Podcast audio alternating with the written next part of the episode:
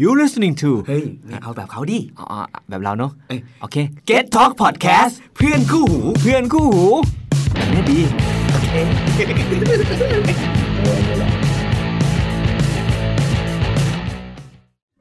สวัสดีครับ พบกับรายการพอดแคสต์อวกาศข้างบ้าน EP พิเศษนะครับสำหรับใน EP นี้เนี่ยเราจะมาย้อนดูการสำรวจอวกาศในทศวรรษที่ผ่านมากัน ซึ่งทศวรรษที่ผ่านมาเนี่ยก็รวมตั้งแต่ปี 2010 มาจนถึงปี 2019 นะครับ แล้วก็เราเตรียมพร้อมกันที่จะเปิดทศวรรษใหม่ในปี 2020 ครับ วันนี้อยู่กับผมเติ้ลแอดนันนนท์ครับ ครับสวัสดีครับอยู่กับผมกรแอดกรเคทีครับ วันนี้เราสองคนจะมาคุยกันเรื่องว่าในปี ช่วงเวลาหนึ่ง อ่า ท ฮะ ศวรรษที่ผ่านมา มีเรื่องราวอวกาศ เรื่องไหนที่น่าสนใจ ทั้งจุดเริ่มต้น จุดสิ้นสุด การค้นพบใหม่ๆ รวมทุกอย่างที่เกิดขึ้นในช่วงเวลาหนึ่งทศวรรษที่ผ่านมากันครับ ซึ่งถามว่าหนึ่งทศวรรษมันสำคัญแค่ไหนอะ โอ้โหหนึ่งทศวรรษเราก็เหมือนแบบ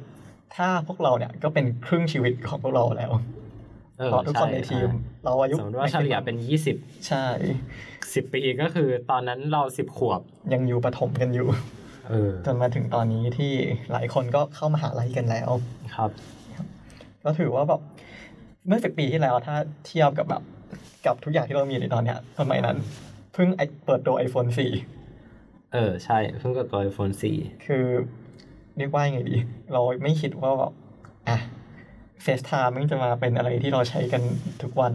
ใช่ แบบโซเชียลมีเดียจะเข้ามามีอิ f ฟ u e n c e ในชีวิตขนาดนี้กัน สองสองพันเก้านี่สองพันเก้าถ้าพี่จำไม่ผิดคือหนังสองพันสิบสองออก ใช่ หนังสองพันสิบสองออกปีสองพันเก้าโอ้ ซึ่งตอนนั้นจำได้ว่าแบบเด็กมาก ใช่แล้วเราก็แพนิค กัน เออแพนิคแบบว่า พี่ไม่แพนิค ของก้อนอะแพนิคตอนนั้น อ่ะ นะ ก็ ครับ เป็นช่วงเวลาผ่านมาเร็วเหมือนกันสิบปี วันนี้เราก็เลยจะมาย้อนดูกันครับว่าช่วงเวลาสิบปีที่ผ่านมาเนี่ยในแต่ละปีมันมีอะไรเกิดขึ้นบ้าง อือหือบ างเหตุการณ์มันก็เหมือนแบบเหมือนเพิ่งเพิ่งเกิดไปแค่แป๊บเดียวเอง อือหือ แต่พอมาย้อนดูก็แบบโหสิบปีแล้วเหรอเนี่ยเนี่ยครับ ก็จะมาไล่ดิสกันโดยย้อนกันไปเริ่มตั้งแต่ปี 2010 เลย อ่าฮะ จุดเริ่มต้นของทศวรรษนี้ เราเปิดมาด้วยภารกิจแรกของจรวด f ฟลคอนไนครับ อ่า ซึ่ง โห มีเรา แสดงว่าจริง ๆ แล้วพอข้อนในนี้อายุก็แบบสิบปี สิบ แล้ว ปี อะ แล้วใช่ครับ ถือว่าแบบโหผ่านอะไรมาเยอะจริง ๆ เพราะก่อนหน้านั้นอ่ะ ก่อนที่จะเป็น f ฟลคอนไนก็สเปเล็กก็มันลองผิดลองถูกกับ ฟอคันวัน f ฟลคอนวันและเป็นภารกิจสุดท้ายที่รอด จนทำให้เรามี f ฟลคอนไนเวอร์ชัน1.0 นะครับ ตอนนั้นตอนนั้นเป็นฟอคันไนปล่อยอะไรอ่ะ ปล่อยเป็นเออยานดราก้อนรุ่นที่แบบตัวตัวเดโมเลย เพื่อทดสอบกับ อ๋อ ไอคอนแทคของนาซา แต่ว่าแต่ว่าไม่ได้ไปไม่ได้ไปด็อกกับ International Space Station ไม่ได้ดอกเลย คือแบบเอาไปทดสอบว่าแบบ มันสามารถตัวจรวด f ฟลคอนไนใช้งานได้ ยานดราก้อนตัวเดโมเนี่ย สามารถขึ้นไปอยู่บนอวกาศและกลับมาได้ เป็นไฟล์แรกเลยปะไฟล์แรกของฟอคันไน เป็นไฟล์แรกของ f ฟลคอนไนแล้วก็ โอ้โห ไฟล์แรกของดราก้อนด้วย ก็คือเมื่อ 4 มิถุนายน ของปี 2010 อย่าลืมว่าสำหรับยานดราก้อนก็คือยังใช้อยู่จนถึงทุกวันนี้ ใช่ครับ วันอย่างวันนี้ก็ยังใช้อยู่ ก็ยังอยู่บนสถานีอวกาศนานาชาติ ใช่ก็เพิ่งส่งขึ้นไปภารกิจใหม่ อือหือ ในวันที่แบบโหก็เราได้รู้จักกับเดรกอนรู้จักกับฟอลคอนไนมาเก้าปีแล้ว อือฮึ จนถึงตอนนี้ ซึ่ง อ่า 2010 เนี่ย มันมีอีกเหตุการณ์หนึ่งก็คือ ยานฮายาบุสะลำแร ปกล่อยปะ กลับมาสู่โ กลับมาสู่โลก เอาตัวอย่างจากดาวเคราะห์น้อยอิโตคาวะกลับมา อ่าฮ และเป็นภารกิจแรกที่ไปสามารถไปเก็บตัวอย่างจากดาวเคราะห์น้อยกลับมาสู่โลกได้สำเร็จ อืม ซึ่งก็เกิดขึ้นในเดือนเดียวกันกับที่ Falcon 9ภารกิจแรกปล่อยขึ้น ก็คือเดือนมิถุนายนนั่นเองฮะ มีกี่อีเวนต์สำคัญ 2,000 2010 2010 เนี่ยจะเป็นสองอีเวนต์เนี่ยที่เป็นตัวหลักๆเลย อือฮึ นอกจากนั้นก็จะเป็นเออของจีนก็จะมีเป็นปล่อยยานชางเอ๋อสองออกเดินทางไปสำรวจดวงจันทร์แล้วก็ไปบินผ่านดาวเคราะห์น้อยหลังจาก อ่า นั้น ฮะ ซึ่งตอนนั้นจีนก็คือยังอยู่ในช่วงลองผิดลองถูกอยู่ แต่ตอนนั้นจีนตอน 2010 เนี่ยคือจีนมีนักบินอวกาศแล้ว จีนมีแล้ว คุณอยากรีเว้ย อ่าแต่ว่าเนี่ยอย่างหลีเว่ยเนี่ยบินตั้งแต่ปี ตั้งแต่ทศวรรษก่อนหน้านั้นแล้ ท ว ศวรรษก่อนหน้านั้น ใช่ เราก็คือตอนนั้นนะจีนชิปโฟกัสไปว่าจะส่งเป็นแบบไม่มีมนุษย์ควบคุม อืมอืม เลยตอนนั้นนะฉางเอ๋อสองเหมือนเป็นภารกิจทดสอบว่าการส่งยานไปดวงจันทร์มันไปได้ เพราะฉางเอ๋อสามจะเอายานไปลงจอด อ๋อ ในอีก 3 ปีให้หลัง ซึ่งเดี๋ยวเราจะพูดกันอีกทีหนึ่งฮะ พี่รู้สึกว่าจีนตอนนั้นอะคือเขาพยายามเขาพยายามจะชิฟจากการที่สำรวจอวกาศโดยมีมนุษย์ ซึ่งไอ้ยานของจีนเนี่ยเทคโนโลยีมันมาจากทางฝั่งของรัสเซีย ใช่ การที่ปี 2010 เนี่ยจีนเขาสามารถทำยานอวกาศได้เองได้ ก็มันก็เหมือนกับเป็นการโชว์ความสามารถด้านโรบอติกของจีน ใช่ ว่าแบบนอกจากนอกจากตัวยานที่มีมนุษย์แล้วอะจีนสามารถส่งยานแบบไปลงจอดไปสำรวจแบบ deep space object ได้ อือฮึ โดยที่ไม่ต้องไปพึ่งพายานของชาติไหน และตอนนั้นจีนก็คือเป็นกำลังลุ้นอยู่ว่าจะเป็นชาติที่สามที่จะไปลงจอดบนดวงจันทร์ได้สำเร็จต่อจาก อ๋อ ทั้งสหรัฐและรัสเซียที่ขับเคี่ยวกันมาตั้งแต่สมัยสงครามเย็นแล้ว อืมซึ่งตอนนี้จีนก็ได้กลายเป็น หนึ่งในมหาอำ ห จ นึ่งในมหาอำนาจด้านอวกาศ ใช่ครับ แบบไปการไปลงดวงจันทร์อะไรเนี่ย เหมือนแบบจีนทำได้ง่ายละ จะไปเก็บตัวอย่างมาด้วยในปีหน้าเนี่ย อ่า แล้วก็ 2010กระเฟยอวกระเฟยอวกาศยังบินยังบิน ยัง ใช้า บินอยู่ยังบินอยู่ ยังมีการแบบบินทดสอบเรื่องของเรื่องของเอ่อการไม่ใช่ทดสอบสิบินใช้จริง ใช่ ๆ ในการรีซัพพลายให้กับสถานีอวกาศนานาชาติ แล้วยังมีส่วนในการก่อสร้างสถานีอวกาศนานาชาติด้วย เฮ้ยสิบปีที่แล้วสถานีอวกาศนานาชาตินานาชาติยังสร้างไม่เสร็จนะ ใช่ คุณผู้ชม คือแบบไอตัวโมดูลคิวคิวโปราที่มันเป็นโมดูลที่นักบินอวกาศเอามาใช้ส่องมองดูโลกในเวลาว่างๆเนี่ย อ่า ถูกก่อสร้างในปี2010 โดยมันส่งขึ้นไปกับกระสวยอวกาศนี่แหละครับ ในภารกิจ STS 131 นะครับ ซึ่งคูปอล่าเนี่ยเป็นโมดูลที่ดังมาก ใช่ แล้วก็อยู่ในรูปหลายรูป ก็คือเรียกเรียกง่ายๆว่าภาพถ่ายจากอวกาศหลายๆภาพ มีที่มาจากโมดูลคิวโปราเนี่ยครับ อืม ก็ โหฟังดูแล้วแบบสิบปีที่แล้วกระสวยอวกาศ คือเรารู้สึกว่ากระสวยอวกาศเนี่ยมันเป็นอะไรที่แบบยาวนานมากอะ่ะ คือเราเราไม่ได้รู้สึกว่า เราร่วมร่วมยุคกับกระสวยอวกาศอีกแล้วอะ่ะ เพราะว่าแบบในปัจจุบันอะมันไม่ได้มีอะไรที่เกี่ยวข้องแล้ว อือหือ แต่มันเพิ่งเกิดขึ้นไปในช่วงเวลา 10 ปีที่ผ่านมานี้เองครับ แต่ความพีคมันมาอยู่ที่ปี 2011 ใช่ครับ ก็คือยกเลิก มันเป็นภารกิจสุดท้าย ของกระสวยอวกาศ ก็คือตะตามความเป็นจริงอะกระสวยอวกาศ มันก็ใช้งานมา 30 ปีแล้วเมื่อถึงปี 2011 แต่จุดหนึ่งที่มันทริกเกอร์ให้เกิดการยกเลิกเนี่ย มันคือการสูญเสียกระสวยอวกาศโคลัมเบีย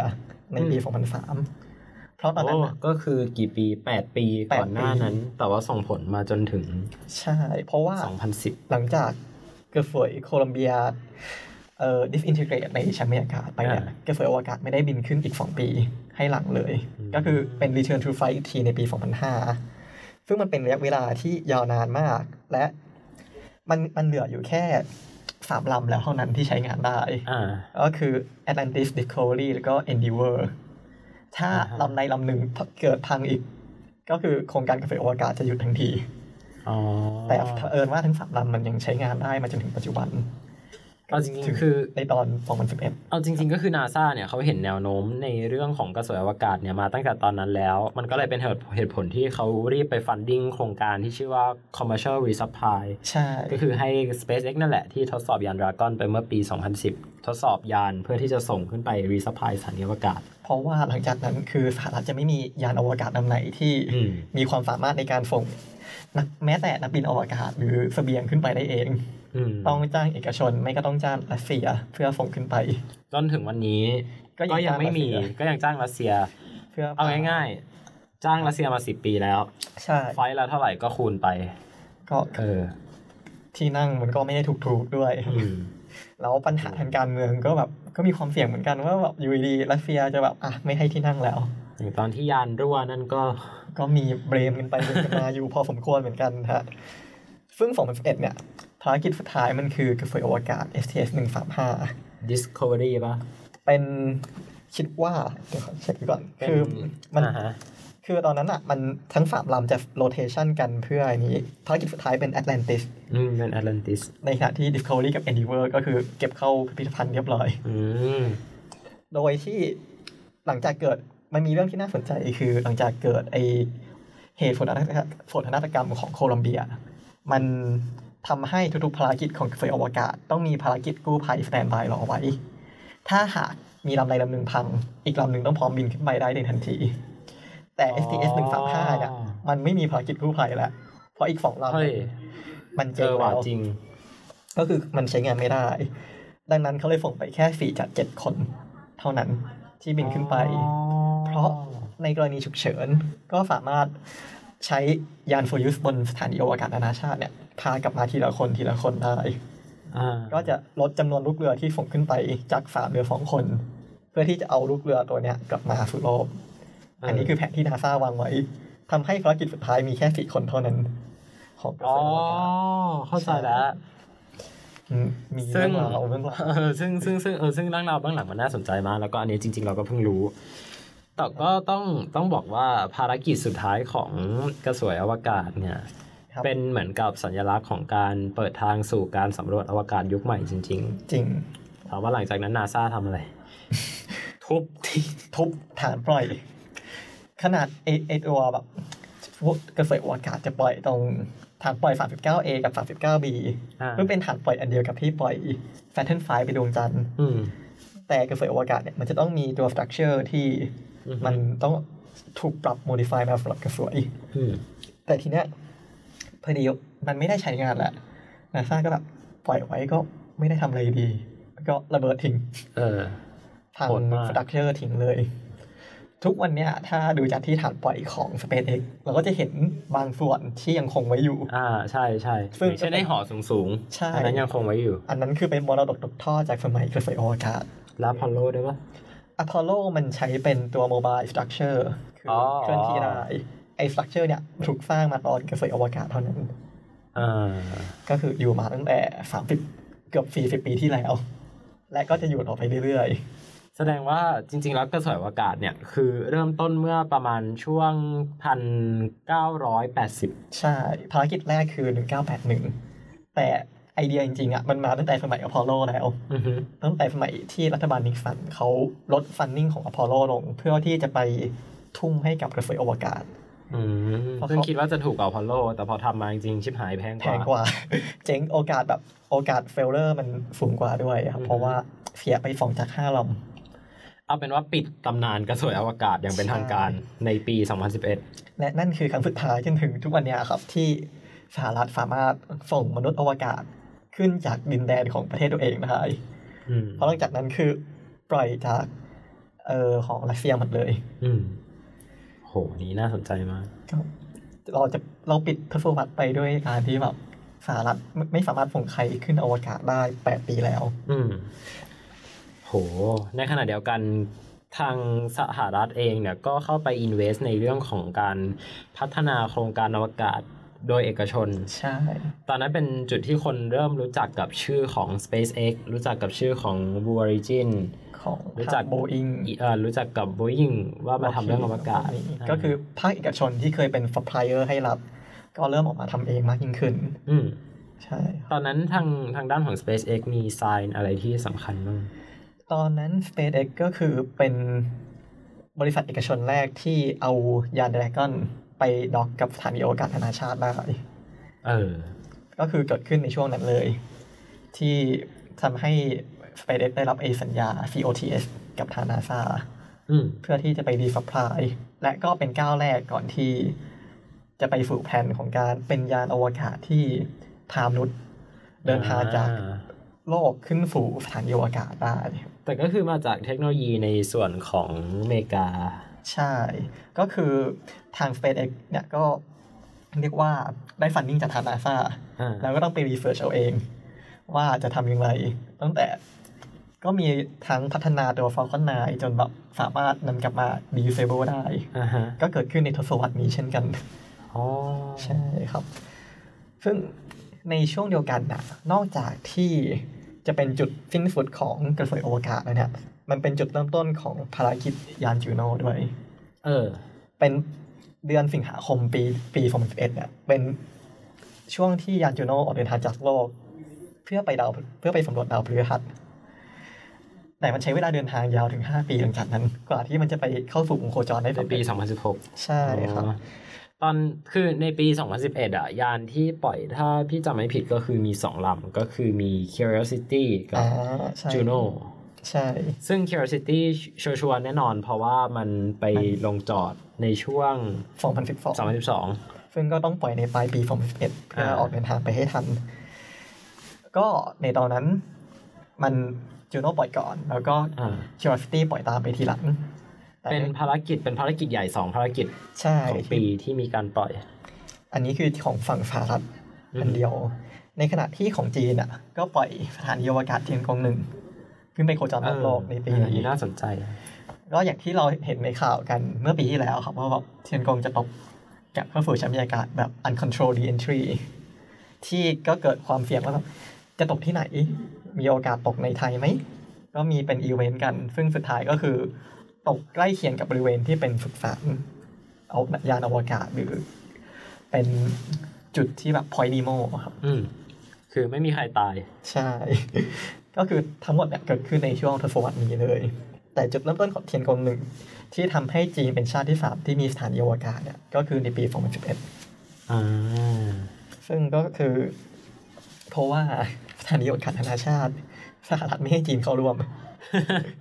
จีนก็เลยสร้างมันเองเลย เมื่อกี้แม้กระทั่งเมื่อกี้นี้ไปแอบเมาส์กับ ไปแอบเมาส์กับเอ่อทางทางญี่ปุ่น ครับ นะครับ ก็งงกันว่าทำไมไป IAC ซึ่งเป็นงานประชุมอวกาศระดับโลก แล้วไม่มีเซสชั่นจากทางจีนเลย ก็คือจีนเขาไม่ให้เข้า ตลกมาก ใช่ก็ยังเป็นเรียกว่าไงครับ ไม่กินเส้นกันอยู่ ระหว่างสหรัฐกับจีน เป็นก็ถ้าเราเห็นในหนังเดมาเชียนที่ว่าแบบจีนส่ง เออ ใช่ ส่งรีฟัพพลายไปเนี่ยไม่น่าได้เห็นในชีวิตจริง จริง อันนี้เพราะว่า อันเนี้ยคือเข้าใจเลยว่าหนังมันพยายามเล่นประเด็นแบบ เออ ประเด็นความขัดแย้งเนี่ย diplomatic เออเออ diplomatic มากว่า ว่าเฮ้ยอเมริกากับจีน ไม่มันร่วมมือกันสำหรับอวกาศ คือมันอ่าถ้าเราไล่เรียงไทำลายกันไปเนี่ยอ่าในในเดเคดที่ผ่านมาเนี่ยนะเราจะเริ่มเห็นแนวโน้มอะไรบางอย่างว่าอย่างทางจีนเนี่ยจะเริ่มรู้สึกว่าตัวเองอยู่คนเดียวไม่ได้แล้ว เดี๋ยวจะต้องมีไปจับมือกับคนนู้นคนนี้ ซึ่งเดี๋ยวว่ากันอีกทีหนึ่ง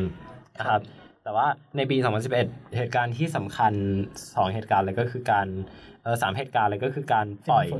สิ้นสุด สิ้นสุดของกระสวยอวกาศนานาชาติเออกระสวยกระสวยอวกาศของอเมริกา ครับ แล้วก็การ ฝั่ง ที่ สหรัฐก็ อ่า ปล่อยยาน ยา จู น โน่ จูโน่กับ คิวริตี้ Curiosity จีนก็ปล่อยสถานีอวกาศเทียนกงหนึ่ง เออ มันเริ่มสนุกตรงนี้เนี่ยแหละ ใช่ มันเป็น มันเป็นตัวที่บ่งบอกว่าในทศวรรษ การ การเริ่มต้นเนี่ย มันเริ่มต้นมาด้วยการบอกลากับกระสวยอวกาศใช่ไหมแต่ว่า เฮ้ย เรามียานที่กำลังเดินทางออกไปอยู่ ใช่ครับ แล้วก็กำลังรอการค้นพบใหม่ๆเข้ามาอยู่ ซึ่งมันเหมือนแบบเป็นการปิดยุคยุคหนึ่งไป ในขณะที่ยุคใหม่ ๆ ก็เปิดตามเข้ามา เพราะในปีเดียวกันเนี่ย มันก็มียาน messenger เออ เข้าโคจรรอบดาวพุธได้สำเร็จในปี 2011 อ่าฮะ ยานดอนก็ไปโคจรไปโคจรรอบดาวเคราะห์น้อยเวส เวสปาป้าทั้งหมดก็เกิดขึ้นในปีนี้เช่นกัน โอ้ ก็ถือว่าแบบมีหลายเหตุการณ์เกิดขึ้นครับ เออเออสองพันสิบเอ็ดนี้ไม่ธรรมดา มันเป็นจุดสิ้นสุดและเป็นจุดเริ่มต้นของอะไรหลายๆอย่าง อ่ะสองพันสิบสอง 2012 ก็ต่อเนื่องจากเมื่อกี้ครับ ยาน Curiosity ไปลงจอดในปีนี้ ซึ่งมันเป็นภารกิจที่ยากที่สุดในเวลานั้น อืม เพราะในปัจจุบัน Curiosity ก็ยังเป็นยานสำรวจที่หนักที่สุด ระบบลงจอดซับซ้อนที่สุดเท่าที่มนุษย์เคยส่งไปลงดาวอังคาร อืม และมันสำเร็จ อืม ซึ่งอันเนี้ยมันมันพี่ว่าไฮมาก เพราะว่าปี 2012 เป็นปีที่เราเริ่มเล่นโซเชียลเน็ตเวิร์กกัน ใช่ แล้วนาซามีแคมเปญอย่างยิ่งใหญ่ลงบนโซเชียลเน็ตเวิร์ก มีถ่ายทอดสด เออ มีแบบชวนให้คนมาเล่นแท็กเล่นเทรนด์ อืม เหมือน มี เป็น มีมีอะไรต่างๆออกมา มีทำเป็นเพลงออกมาด้วยตอนนั้น มีคลิปด้วย ใช่ ทำคลิปเป็นแบบคลิปจริงจัง คลิปแบบเออสนุกสนุก ตอนนั้นมันมีเพลงอ่าอะไรนะกำลังตายก็มีออกมาเล่น เพลงที่แบบฮิตกันในช่วงเวลานั้น คือนาซาเริ่มจับเทรนด์โซเชียลเอามาท เออ ในหลายๆ อันนี้ เรื่อง อันนี้อันนี้เป็นเป็นเป็นท็อปิกที่เราไม่ได้ลิสต์มาแต่ว่าน่าน่าสนใจมากก็คือเหมือนกับว่าในช่วงเดคเคดที่ผ่านมาเนี่ยนาซากลายเป็นกลายเป็นหน่วยงานรัฐที่มีเพอร์ฟอร์แมนซ์บนโซเชียลมีเดียได้ดีที่สุดในโลก จริง เออ คือพี่แกทำคอนเทนต์ทุกอย่าง ตั้งแต่แบบ ตั้งแต่ข่าว ตั้งแต่วิดีโอคลิป มีม กิฟอะไรทุกอย่าง คือพี่แกเล่นทุกโซเชียลจริง ใช่ ๆ เราก็ไม่ได้แค่โซเชียลแบบทั่วไปด้วย ในฝั่งที่กีกพี่แกก็กีกได้ เออ คือแบบมันออลาวมาก เราก็เป็นผู้นำเทรนด์เลยก็ว่าได้ในตอนนั้น ใช่ การไลฟ์สตรีมปล่อยยานในยุค เออ ที่แบบไลฟ์สตรีมมันยังเป็นอะไรที่ดูไกลตัว จริง เพราะว่าถามว่าดูปล่อยยาอะไรเงี้ย รัสเซียจะไลฟ์เหรอ ไม่ ก็ไม่ทุกวันนี้ ยุโรปจะไลฟ์เหรอ ทุกวันนี้เรายังหาไลฟ์จากมันยากอยู่เลย อืม ถ้านาซาไม่ไลฟ์มันก็แทบไม่เห็นเหมือนกัน เออ ก็บอกได้เลยว่าว่าในเดคเคดที่ผ่านมาทางนาซาเองเนี่ยก็เหมือนกับว่าเปลี่ยนตัวองค์กร ที่เป็นองค์กรที่ดูรัฐบาลดูเข้าถึงยากนะคือ เราเคยไปอ่านบทสัมภาษณ์ของเอ่อของดีเรคเตอร์ด้านโซเชียลมีเดียของนาซาชื่อว่าจอห์นเยมบริกคือจอห์นเยมบริกเนี่ยเป็นคนที่ดูอยู่เบื้องหลังโซเชียลมีเดียของนาซาทั้งหมดนะครับ อืม แล้วก็เขาบอกว่าเมื่อก่อนเนี่ยนาซาเวลาจะออกสื่อก็คือออกทีวีออกหนังสือพิม ออก พ์ แบบฟอร์มอลเหมือนใส่ อ่า สูทไปแล้วก็ไปอ่านรายงาน ใช่ใช่แล้วคนก็จะรู้สึกว่าไอ้นาซาเนี่ยมันไกลตัวมันแบบอะไรมันหน่วยงานรัฐ ใช่ แล้วพอมันมีโซเชียลมีเดียเนี่ยมันหมายความว่าคนเขาสามารถเข้ามามี engage กับ NASA ได้โดยตรง มันเป็นการลดระยะห่างระหว่างตัว audience กับตัวคนที่ทาง NASA เองที่ทำคอนเทนต์ออกมา ใช่ นะครับอันเนี้ยเป็น approach ที่สำคัญมาก แล้วก็น่าศึกษาทั้งในแง่ของการสื่อสารวิทยาศาสตร์ แล้วก็ในแง่ของสื่อมีเดียนิวมีเดียด้วย คือ เป็น อย่าง เคสที่น่าสนใจมาก อย่างเนี้ยมาดูใน Twitter ของนาซาเนี่ยเข้ามาตั้งแต่ปี เออ 2007 ก็คือเป็นยุคบุกเบิกของ Twitter เลย อืม คือนาซาทั้งไอเนี้ย Twitter Facebook หรือแม้แต่ IG YouTube ด้วย พี่แกเป็นผู้เริ่มต้นเลย สมัยก่อนก็จะมีอะไรนะ Four Square เอ๊ะ แบบพวกอันเก่าๆทั้งหลายทั้งแหล่ที่ หายไปแล้วก็ก็ก็พบว่ามียังมีซากของ ยัง NASA ที่เคยทำ ใช่เนี่ยก็อันต่อไปในปีเดียวกันกับที่ Curiosity ไปลงดาวอังคาร อ่า Voyager 1 ออกจากระบบสุริยะของเราได้สำ เอ เร็จ อ เป็นวัตถุแรกป่ะ วัตถุแรกที่มนุษย์ส่งไปที่ออกจากออกเดินทางไปสู่ช่องว่างระหว่างดาวฤกษ์ไปสำเร็จ อ่าฮะ ก็คือชั้นอินเตอร์สเตล a า m มีเดียม ใช่ครับ ก็คือเลยจากเขตที่ลมสุริยะจากดวงอาทิตย์จะมีอินฟลูเอนซ์ต่อยาน แบบเต็มที่ เหมือนเหมือนอย่างที่มันเคยเจอมาตลอดช่วงเกือบ 40 ปีที่ผ่านมา อ่าฮะ 2012 พี่แอดออนให้อันหนึ่งแต่อาจจะไม่เกี่ยวกับทางดาราศาสตร์โดยตรง แต่ว่าเป็นปีที่เอ่อทางเซิร์นหรือว่าองค์กรนิวเคลียร์ของยุโรปเนี่ยค้นพบอนุภาคที่ชื่อว่าฮิกส์โบซอนซึ่งเป็นอนุภาคในกลุ่มโบซอนที่ไปเติมเต็มในเรื่องของโมเดล Standard Model ที่ทำให้เราเข้าใจถึงเรื่องเอ่ออันตรกิริยาระหว่างแรง แล้วก็กลไกการเกิดมวลของของอนุภาคมูลฐานที่หรือที่เขาเรียกว่าเอ่อกลไกฮิกส์เนี่ย ได้อย่างชัดเจนมากขึ้นนะครับ แล้วก็ทำให้ปีเตอร์ฮิกส์เนี่ยได้รับรางวัลโนเบลถัดมา อืม เอออื ม เป็นคือที่ที่ที่ยกเครดิตให้กับทางเซิร์นเพราะว่าพี่รู้สึกว่าเซิร์นเนี่ยเป็นหน่วยงานที่น้องๆนาซาในด้านของการออกสื่อแล้วก็ผลงาน อย่างอย่างถ้าถ้าใครดูตัวคลิปที่ปล่อยออกไปทาง Space TH เนี่ย ก็จะมีฉากหนึ่งที่มันเป็นเหมือนกับเวทีคอนเสิร์ต จริงๆอันนั้นอ่ะเขาตั้งชื่อว่า LHC Face ก็คือเป็น Large Hadron Collider อ๋อ Festival เหมือนกับเป็นมิวสิกเฟสติวัลข้างในจัดกันในองค์กร แต่คนที่ขึ้นมาก็คือเป็นนักฟิสิกส์แล้วก็ขึ้นมาแรปเล่าเรื่องเล่าเรื่องฟิสิกส์ คือมันเท่มาก จริง เว้ย นึกถึงของนาซาที่ตอนนั้นอะไรนะทำเพลง เออ ทำเพลง เออ มาแบบอ่ะเอามาพูดเรื่องยานยานนำเนี่ยหรือแม้แต่กระแสในโซเชียลมีอะไรมาพี่แกก็เอามาเล่นหมด เออ ก็ถือว่าแบบเป็นทั้งเฟิร์นทั้งนาซาแบบจับประเด็น แล้วก็สร้างเอาลิชที่ อ่าฮะ เรียกว่าเอนเกจคนได้อะแปลว่าคนที่แบบจะไม่ได้อิแบบอินหรือรู้เรื่องในเวเนี้ยมากนักก็ตาม อือหือ แต่มันก็สามารถดึงเข้ามาได้ อืม ก็ อ่า นี่ก็คือ2012 ครับ แล้วก็โลกยังไม่แตก โลกยังไม่แตก สรุป ก็ปีถัดไป 2013 อ่าฮะ ปีเนี้ยจะมีเหตุการณ์ก็จะเป็นในฝั่งของทางเอเชียมากกว่า เออ เหตุการณ์แรกก็คือ จีนเอายานฉางเอ๋อสามไปลงจอดบนดวงจันทร์ได้สำเร็จ อืมมันสำคัญยังไงชางเออสาม มันสำคัญตรงที่ตอนนั้นอะจีนอย่างที่บอกครับว่าจีนเป็นแค่ชาติที่สามเท่านั้นที่เอายานไปลงจอดได้ อ่า และเป็นครั้งแรกตั้งแต่ปี 1974 ที่โซเวียตเอายานดูหน้า 24 ไปลงจอด ที่ไม่มียานลำไหนไปฟอร์บแลนดิ้งบนดวงจันทร์อีกเลย เป็นช่องว่างที่ถูกเว้นมานานมากๆ แล้วจีนก็เอาไปลงจอดที่ไม่ได้ลงจอดแค่ยานลงจอด แต่เอารถโรเวอร์ลำเล็กๆ ชื่อวีทูหรือที่แปลว่าเป็นกระต่ายขาวไปลงจอดด้วย อื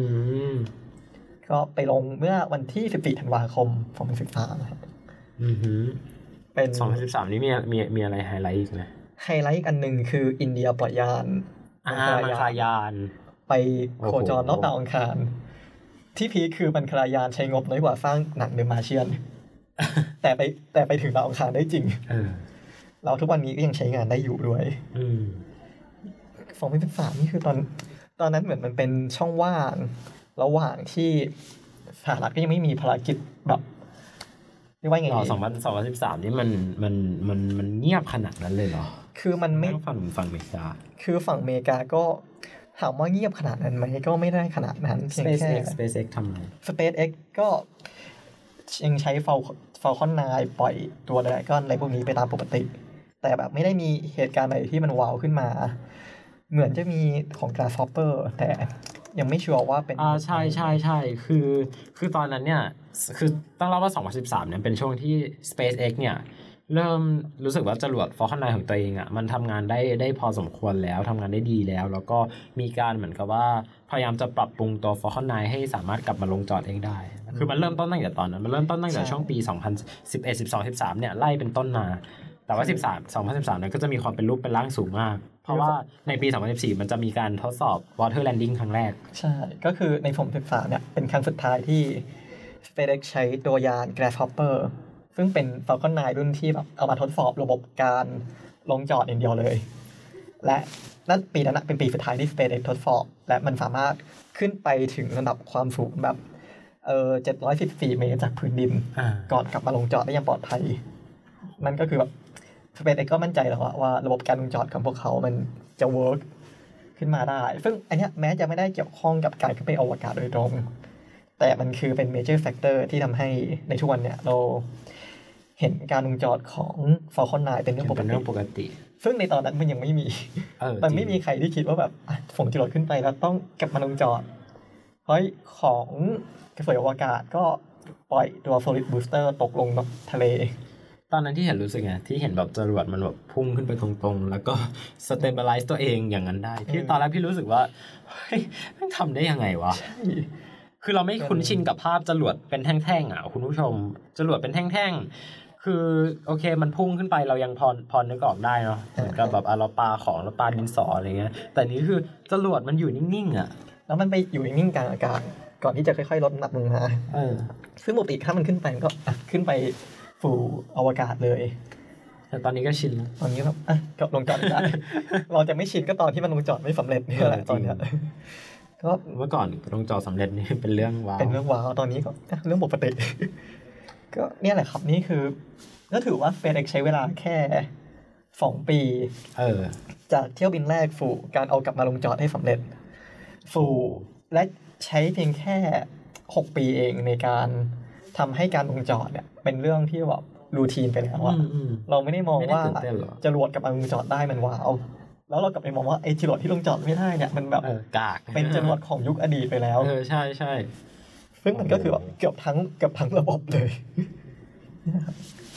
อ่ะ เราเริ่มเห็นการเปลี่ยนแปลงในยุคในยุคเนี้ยแหละ ก็ 2014 ยานโดเซต้าเข้าไปโคจรรอบดาวหาร 67 ที ได้สำเร็จและส่งยานลงจอดฟิวเล่ไป ลงจอดบนดาวหาง อันนี้พี่จำได้คือมันมันมันเริ่มใกล้ตัวแล้วไอ้ตอนตอนฟิเล่คือแบบความความทรงจำเริ่มกลับมาจำได้ตอนนั้นพี่อยู่ประมาณมสามแล้วก็เอ่อ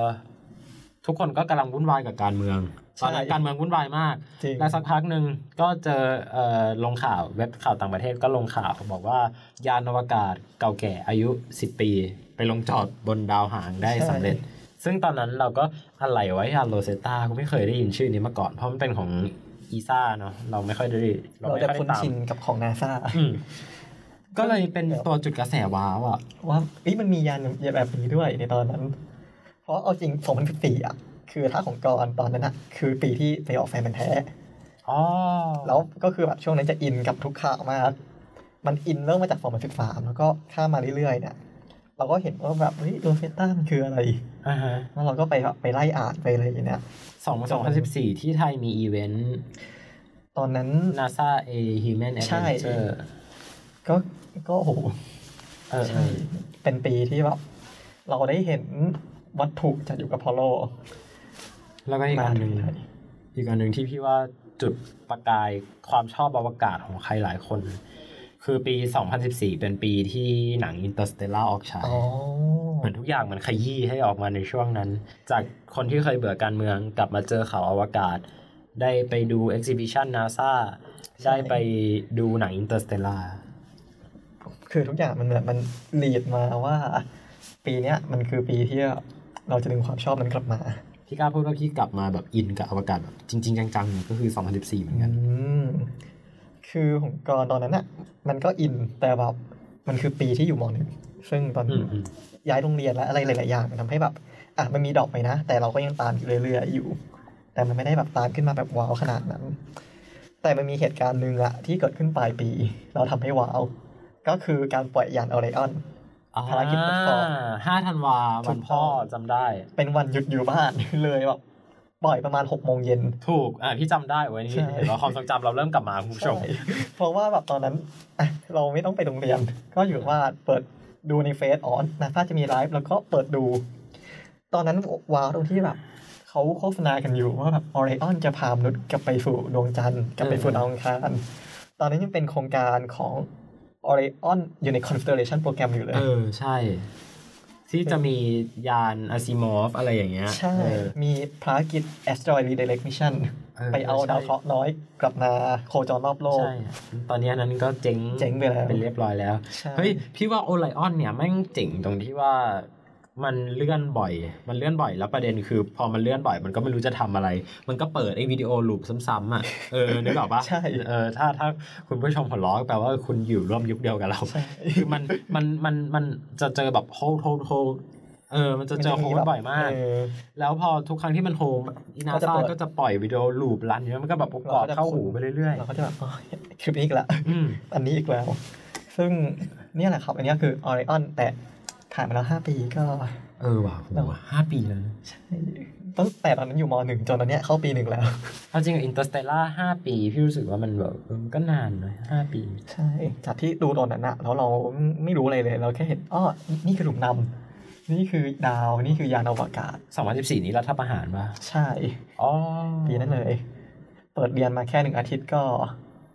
ไม่ต้องไปโรงเรียน วั วัน น ใช่ใช่ใช่เออเออใช่ใช่โอ้ย ใช่ พี่พี่ที่จำแม่นเนี่ยเห็นป่ะเราความทรงจำเราแบบเริ่มเหมือนกับว่าโลกของเราเข้าใกล้กันเรื่อยๆ ใช่ เดี๋ยวจะมีเดี๋ยวจะมี มันจะ แน่ มี ๆคือตอนที่เราไปฟังได้ไปมาทำ Space CH ด้วยกัน ใช่ครับ นะครับ เดี๋ยวขอเบรกก่อนนะครับ เช็คกล้อง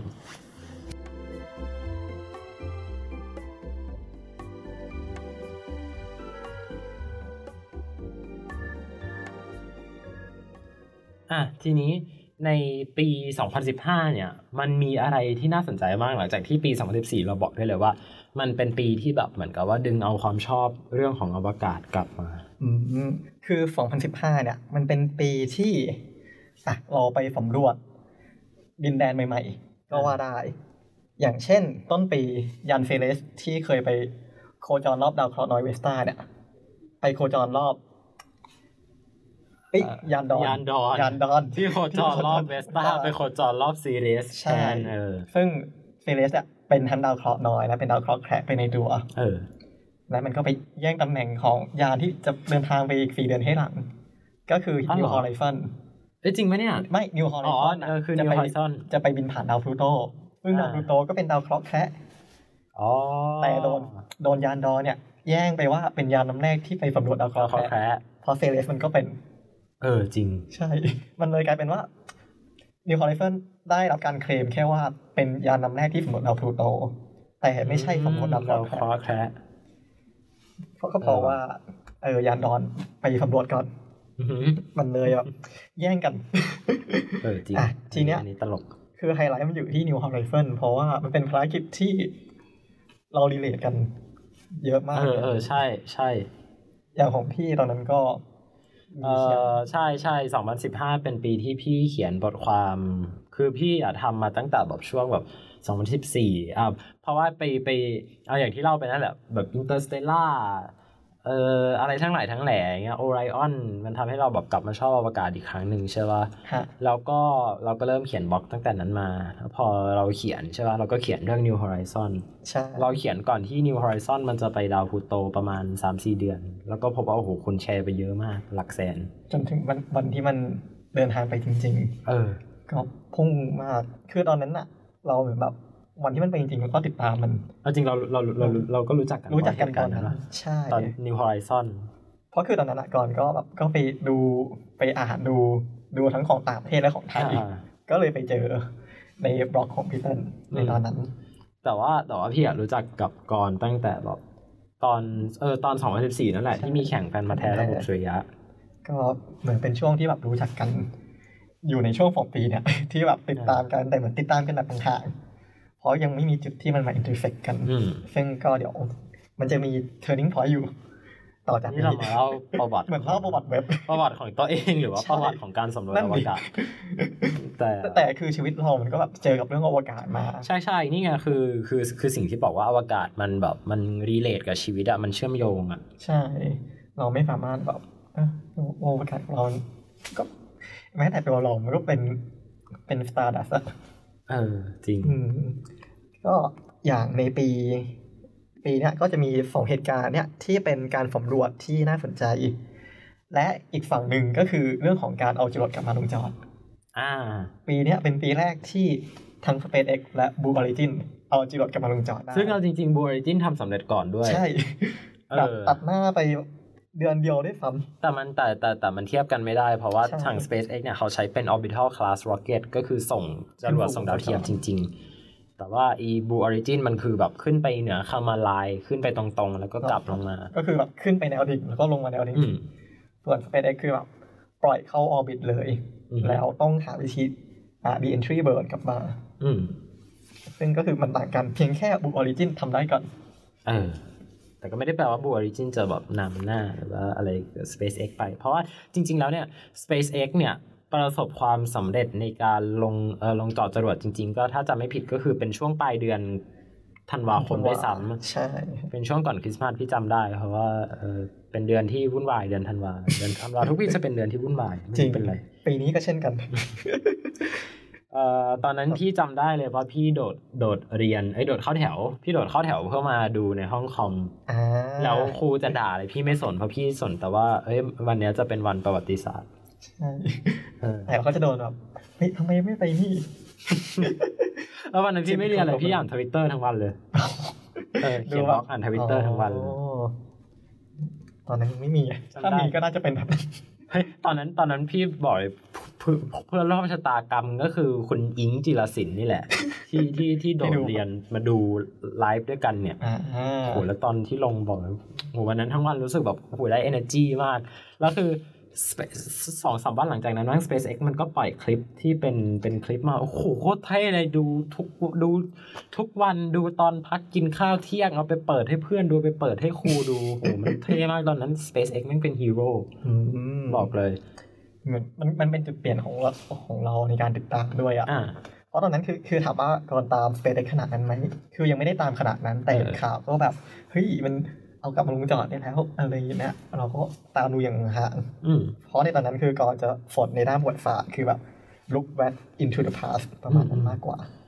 สองพันสิบห้านี่หนังเรื่อง The Martian หรือเปล่า ใช่ The Martian ด้ The วย Martian ฉายปี โอ้ก็ สี่ สี่ปี มาแล้ว เออ ตั้งแต่สมัยที่โครงการเออเอเลสเอเลสที่ถูกออกไปใช้ที่ถูกออกไปตั้งเป็นชื่อภารกิจอ่ะ มันยังแบบอ่ะมันมีเขาโครงความเป็นจริงอยู่แต่อันนี้ก็พังไป แล้ว นี่แหละครับ ก็เราผ่านอะไรมาเย เย อะ อะเดี๋ยวนะส ช่ว องสองสองพันสิบห้ามี 2015 แค่นี้เหรอมีอีกดิ สองพันสิบห้ามาไล่ดูกันก่อน ที่พี่ลิสต์มามีแค่เดียวอะ มีแค่นี้ พี่ใจแคบอ่ะ มีแค่นี้ อันนี้คือไปเพิ่มมาเลย ก็ มันเรียกว่าไงอ่ะส่วนใหญ่ก็จะเป็นการปล่อยดาวเทียมหลักๆของนานาชาติ ภารกิจที่สำคัญสำคัญจริงๆก็มียานอากาศฟุกิของญี่ปุ่นเข้าสู่วงโคจรรอบ อือฮึ ดาวศุกร์ซึ่งอันเนี้ยเป็นอีกคนละภารกิจกันแต่จากของญี่ปุ่น อ่าฮะ ที่เอาเอาไปเข้าวงโคจรได้ อืม ก็ อ่ะงั้นเรา มีประมาณนี้ งั้นเราถือว่าเราปิดเราปิดปลายปี 2015 ด้วยด้วยด้วย SpaceX ลงเจาะจรวดสำเร็จ ใช่ครับ เอาละ 2016 2016 ก็ เฮ้ยเยอะว่ะ โอ้ย คือมันจะมันจะเป็น พีค ช่วงที่แบบ เออ ใกล้ตัวเราแล้ว เอาเรื่องแรกเลยคือเรื่อง อ่ะ gravitational wave อ่า อันนี้ โอ้โห เด็ดเด็ดมากบอกเลยว่า คือ อันนี้เล่าจากเปอร์สเปกทีฟของตัวเองนะ ตอนนั้นเนี่ยเรามีมีมีเพื่อนคนหนึ่งชื่อชื่อชื่อชื่อปลา แล้วคือปลาเนี่ยเป็นคนที่เป็นเป็นหนึ่งในสมาชิกที่มาร่วมก่อตั้ง Space CH แล้วตอนนั้นน่ะนางสนใจคือเราอะเป็นแกงที่แบบชอบเซิร์นมาตั้งแต่แรกใช่ไหมแล้วคือพอเซิร์นมันแมสเออมันมันมันคลีเช่แล้วอะนางก็ไปชอบหน่วยงานหนึ่งที่ชื่อว่าไลโก้เออ ม ซึ่งตอนนั้นอะโลกไม่รู้จักไลโก้เลย เออ แต่มันมีเพจเพจหนึ่งนะครับของของของพี่เมียมนะครับ อ่านชื่อผิดขออภัย ชื่อว่าเออช่างมันเถอะ นะเอาเป็นว่า ต่อ มีมีคือคือคือพี่เมียมเนี่ยเขาทำเขาทำเพจที่ชื่อว่าเอาอีกละเอาเอาที่ชื่อเกี่ยวกับฟิสิกส์อ่าทำเพจเกี่ยวกับฟิสิกส์ ครับ นะครับแล้วประเด็นก็คือพี่เมียมเนี่ยเขาทำอยู่ที่ไลโก้นะครับเป็นคนไทยที่ทำงานอยู่ที่ไลโก้เอ่อที่ไลโก้แฮนเฟิร์ด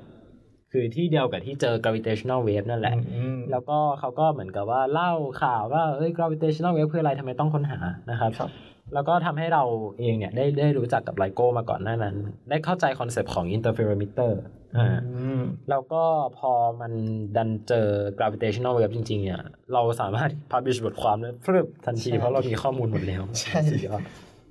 แต่ตอนนั้นยังไม่มี space th นะ ตอนนั้นยังปี 2016อยู่ อืมซึ่งก็เป็น ถือว่าเป็นประเด็นที่ใหญ่ประเด็น อืม แรก แล้วมันก็ตามมาด้วยการลงจอดบนโดรนชิปของ SpaceX อ่าใช่ 2015 เมษา ที่จำได้ เขาลงจอดบน เออเป็นแลนด์แลนดิ้งแลนดิ้ง landing landing zone ที่ตรงใกล้ๆกับถังปล่อย แต่เนี่ยคือไปลงจอดบนโดรนชิป บนเรือที่ออกไปนอกชายฝั่ง อืม ประมาณร้อยกิโลเมตรกว่า อืม ๆซึ่งก็ สำเร็จเป็นครั้งแรก ใช่ ภารกิจ CR- CRS 8ที่จำได้ อ่า เพราะว่าก่อนก่อนก่อนหน้านั้นอ่ะ เออใช่ 2015 เป็นปีที่จรวด SpaceX ระเบิด อ๋อ CRS 7 CRS 7แล้วก็มาเหมือนกับว่าก็ก็ก็กราวไป แล้วก็มาลงจอดสำเร็จในปีปลายปี 2015 แล้วก็ปี 2016 เดือนเมษายนก็มาพลิกกลับด้วยการลงจอดแม่งสำเร็จทั้งบนแผ่นดินทั้งบนน้ ครับ ซึ่ง CRS 7ที่พังไปเนี่ยมีตัว docking adapter ที่จะใช้เชื่อม ต่อ ยานของ Dragon กับสถานีโอวกาสนานาชาติอยู่ทำให้อันใหม่ที่ขึ้นไปชื่อ IDA ฟองฟองอันแรกระเบิด ำ แล้ แล้ววระเบิดไปแล้ว ไม่มี IDA หนึ่ง ใช่ มันมี กระ ฟอ เด็ ง น ของอันหนึ่งระเบิด อืม อ่ะอันนี้ก็เป็นของ2015 กลับมาที่ อืม 2016 ยานจูโน่หลังจากที่ อ่า ออกเดินทางไป 2011 2011จำได้ไหม เมื่อกี้นี้ เมื่อกี้ครับครึ่งชั่วโมงที่แล้ว เออ ครับ ก็ได้ไปถึงดาวพฤหัสเป็นที่เรียบร้อย และก็ยังโคจรอยู่ที่ตรงนั้นมาจนถึง ปั ปั จ จ จุ จุ บั บั น น วันนี้ แล้วก็ยังส่งภาพถ่ายเผยๆกลับมาสู่โลกอยู่ อือฮึ แล้วก็หลังจากนั้นมันก็จะมีเป็นภารกิจเอฟโฟมาของยุโรปกับรัสเซียรัสเซียที่ร่วมมือกัน ซึ่งอียานที่เป็นลงจอดอ่ะมันเจ๊ง ใช่แคปิลารี เออสแคปิลารีแลนเดอร์ ตอนนั้นเราก็ตามดูไลฟ์กันอยู่ว่าเอ้ยมันจะลงจอดกันไปไหม ซึ่งพี่ทายว่าไม่น่ารอด ตอนนั้นคือแบบเราหวังไงเราเห็นเห็นแต่นาซาลงจ เอ อด อ ว่าเอ้ยมาดูบ้างอีเขาว่าอีฟาเป็นไง แล้วมันก็ตัดไปที่ห้องคอนโทรลนานๆจน แบบเอ๊ยยังไม่ลงจอดอีกเหรอ คื คือ อปิดคอมนอนตอนนั้น คือจนแม้กระทั่งว่าทุกวันนี้ NASA JPL ก็ยังเป็นหน่วยงานเดียวที่ส่งยานไปลงจอดบนดาวอังคารสำเร็จ ถูกต้อง แล้วมา 2020 ก็จะสำเร็จอีก แล้ว EXO มา 2020 จะสำเร็จหรือเปล่าก็ไม่รู้ ใช่ ของจีนด้วยจะสำเร็จไหม เออ คือตอนเนี้ยโซเวียตเอ้ยรัสเซีย ยุโรปจีน หรือแม้แต่อินเดียกับญี่ปุ่นเนี่ย ก็อย่าง ไม่มีใครมียานอยู่บนดาวอังคารเลยแม้แต่ลำเดียว มีนะแต่เป็นซาก มีแต่เป็นซาก อย่างบี ใช้ เกิล งานไม่ได้ บีเกิลสองแคปิลารี เออ ก็ตกลงไปเป็นซาก ยังไม่รวมมาสวันมาชูมา ใช่ ทรีมาโฟมาไฟมาซิกมาเซเว่น สมัยของโซเวียตที่เอาไปเรียกว่ายังไง ทิ้งขยะบนดาวอัง คารเลยก็ว่าได้ ปลาแบบโอ้โห รวยมาก ใช่ ไม่แปลกใจว่ามันสหภาพโซเวียตล่มสลาย เอาจรวดไปเอายานไปทิ้งบนดาวอังคาร เอ ก็ อ มีปล่อยโอไซริสเล็กออกจากทาง อ่า จาก ใช่ โลกไปดาวเคราะห์น้อย เบ เบ นนู นู ที่เข้าวงโคจรไปเมื่อปีที่แล้ว อืม ยานโรเฟตตาที่เข้าวงโคจรเมื่อ อ่า 2014สิ้นสุดภารกิจในปีนี้ อันนี้เศร้ามาก เพราะว่าคือมันมันพีคสองประเด็นมันพีคตรงที่ว่า ยานยานฟิลเล่เนี่ยเขาจากกับยานโรเซตตาซึ่งเป็นยานลูกตอนที่โรเซตตาไปลงจอดตอนปี ใช่ 2014 ใช่ป่ะ แล้วคือฟิลเล่เนี่ย ก็ที่เป็นยานเออ ที่เป็นยาน ยาน ลงจอด ยานไปลงจอดเนี่ย ก็คือแบบก็เหมือนกับสิ้นชีวิตอยู่บนนั้นนะฮะตัวที่ทำงานอยู่เนี่ยก็คือโรเซตตา แล้วตอนจบของโรเซตตาที่เป็นแกรนด์ฟินาเล่อะก็คือยานโรเซตตาจะค่อยๆ ดีเอาบิตตัวเองลงไป แล้วก็ไปลงจอดบนดาวเอ่อ ดาวหาง ดาวหาง 67 p 67 p นะครับ ชื่อเป็นภาษารัสเซียอ่านยาก ข้าม นั่นแหละ แล้วคือโอ้โหมันมันมันมันเศร้ามากมันมีการ์ตูนอันหนึ่งของของอีซ่า เออทำแบบเหมือนห่างห่างกันไป แล้วก็มาเรียกว่าไงแบบ กอดกอดเอาไว้ แล้วก็หลับไปพร้อมกัน เออ คือแบบ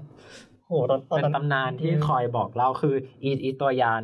อีตัวยานฟิลเล่น้อยเนี่ยก็คือจะกอดหนังสืออันหนึงเป็นหนังสือบันทึกการเดินทางไว้ตลอดเวลา อ่ แล้วถ้าเราไปเปิดดูก็จะพบว่ามันเป็นแบบเรื่องราวของฮีโร่ที่ยานฟิลเล่แบบชื่นชมอะตั้งแต่แบบยานแบบพวกยานตระกูลตระกูล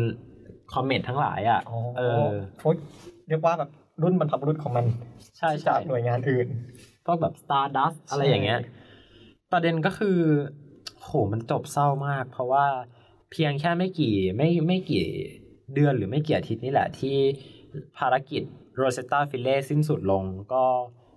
คนที่เป็นคนค้นพบดาวหางดวงนี้หกเอ่อ 67 ปี หกสิบเจ็ดพี ชูชูนมอฟเกราฟเมนโก เออ ครับ ก็เสียชีวิตลงนะครับ อืม ซึ่งมันเป็นความมันเป็นมันเป็นคอนซีเควนต์กันที่แบบ น่าทึ่งมากเออคนคนที่คนพบชื่ออะไรนะ ก็คือจริงๆเมื่อกี้คือนามสกุลเขาเลย อย่างคนแรกคือคริม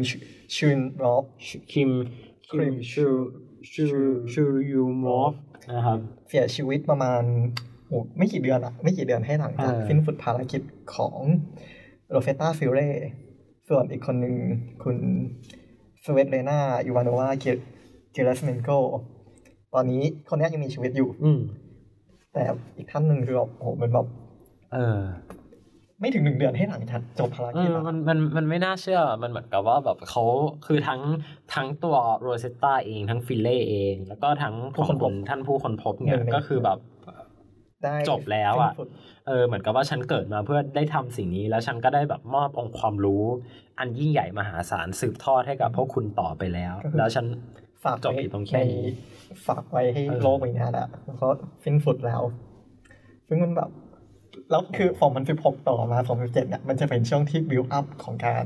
โห การบอก วิว ลา อัพการการบอกลาการสูญเสีย ใช่ ก็คือพอ2016เนี่ย จบของโรเซตตาฟิ r เร่2017 คือความจริงมัน ดีมาก แพลนมาตั้งแต่ 2016 ก็คือเป็นแกรนด์ฟ n น l เร่ของยานแคสซินี อืม แคสซินีเนี่ย อยู่โคจรรอบดาวเสาร์มา 20 ปีแล้ว เออ เป็นภารกิจเพียงหนึ่งเดียวที่เคยไปโคจรรอบดาวเสาร์ อืม ตอน2015มันทำนาซาทำแคมเปญ The Day That Earth Smile อ่าฮะ บอกที่เหมือนทำแคมเปญว่าในวันนี้ตอนนี้นะ ยานแคฟฟินี่จะหันภาพมาถ่ายโลก ให้ทุกคนหันหันไปมองเรายิ้ม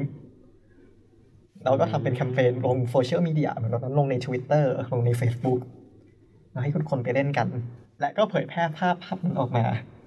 เป็นโลกของเราอารมณ์เหมือนภาพเพลบูดอทเลย อืม เพราะเรา เป็นโรคจุด เห็นโลก เล็ก จุดเล็กๆจุดหนึ่ง มีดวงจันทร์เป็นติ่งเล็กๆ ออกมานิดเดียว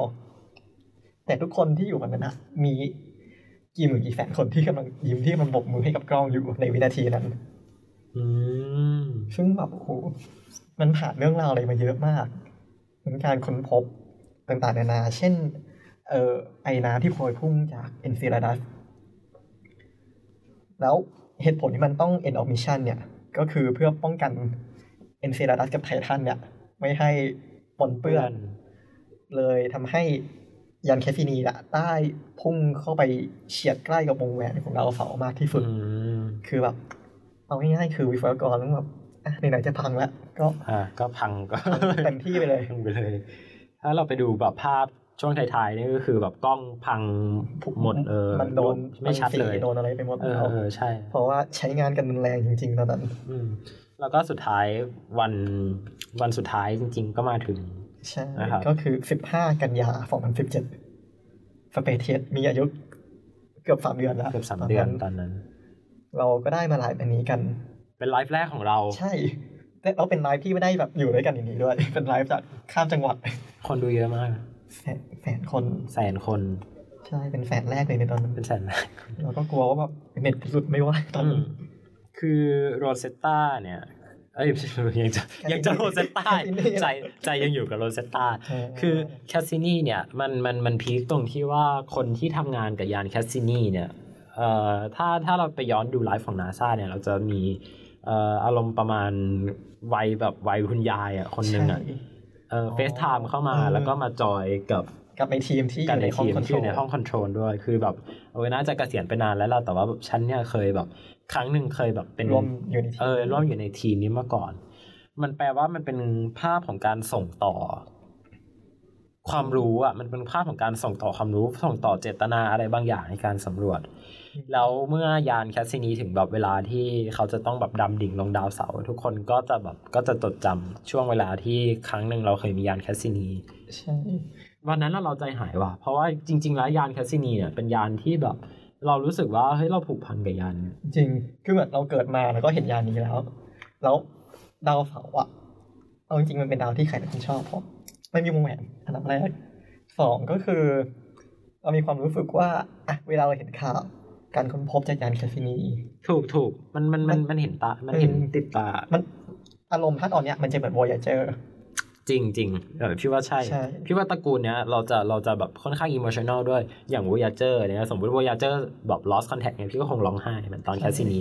คือแคสซินีเนี่ยนะมันมันเป็นยานที่ไม่ได้ใหม่จนไม่ได้อยู่ในหนังสือหนังสือเด็กๆอะหนังสือเด็กอะแล้วก็ไม่ได้เก่าเกินที่เรารู้สึกว่ามันมันเป็นยานแบบไกลตัวเป็นแบบไพโอเนียหรือว่าแบบ Mariner เออมาริเนอร์อะไรอย่างเงี้ย Ranger แบบยุคเก่า ใช่ใช่ ๆคือมันเป็นแบบเป็นเป็น New Gen ที่อยู่มานานพอ อืม อยู่มาเท่าชั่วเท่าชั่วชีวิตแล้วอะ แล้วแบบวันในวันหนึ่งที่มันจากไปมันมันมันใจหายอารมณ์ว่าแบบในวันหนึ่งอะเราเคยมองไปที่ดาวเสาร์แล้วเราเราเคยเห็นว่ามันเคยโคจรอยู่ แต่ในตอนเนี้ย เราก็รู้ว่ามันอยู่นะว่ามันเป็นส่วนหนึ่งของดาวเสาร์เพียงแค่แบบ ก็ใจหายมันมันรู้สึกใจหายว่าแบบ ที่รอบๆมันอะไม่มีมันอีกแล้ว มันเป็นส่วนหนึ่งของดาวไปแล้ว วิดีโอที่ JPL ทำถือว่าแบบเจ๋งมากเลยนะ วิดีโอนั้นได้เอมมี่ข จริงเหรอ ได้เอมมี่โดยวิดีโอเนี่ยคือแบบ มันก็ควรจะได้อะ มันควรได้ เออมันควรได้คือมันดรามาติกมาก ใช่ คุณผู้ชมว่ายังไงดี จริงแล้วคือเอเอเอการที่บอกว่า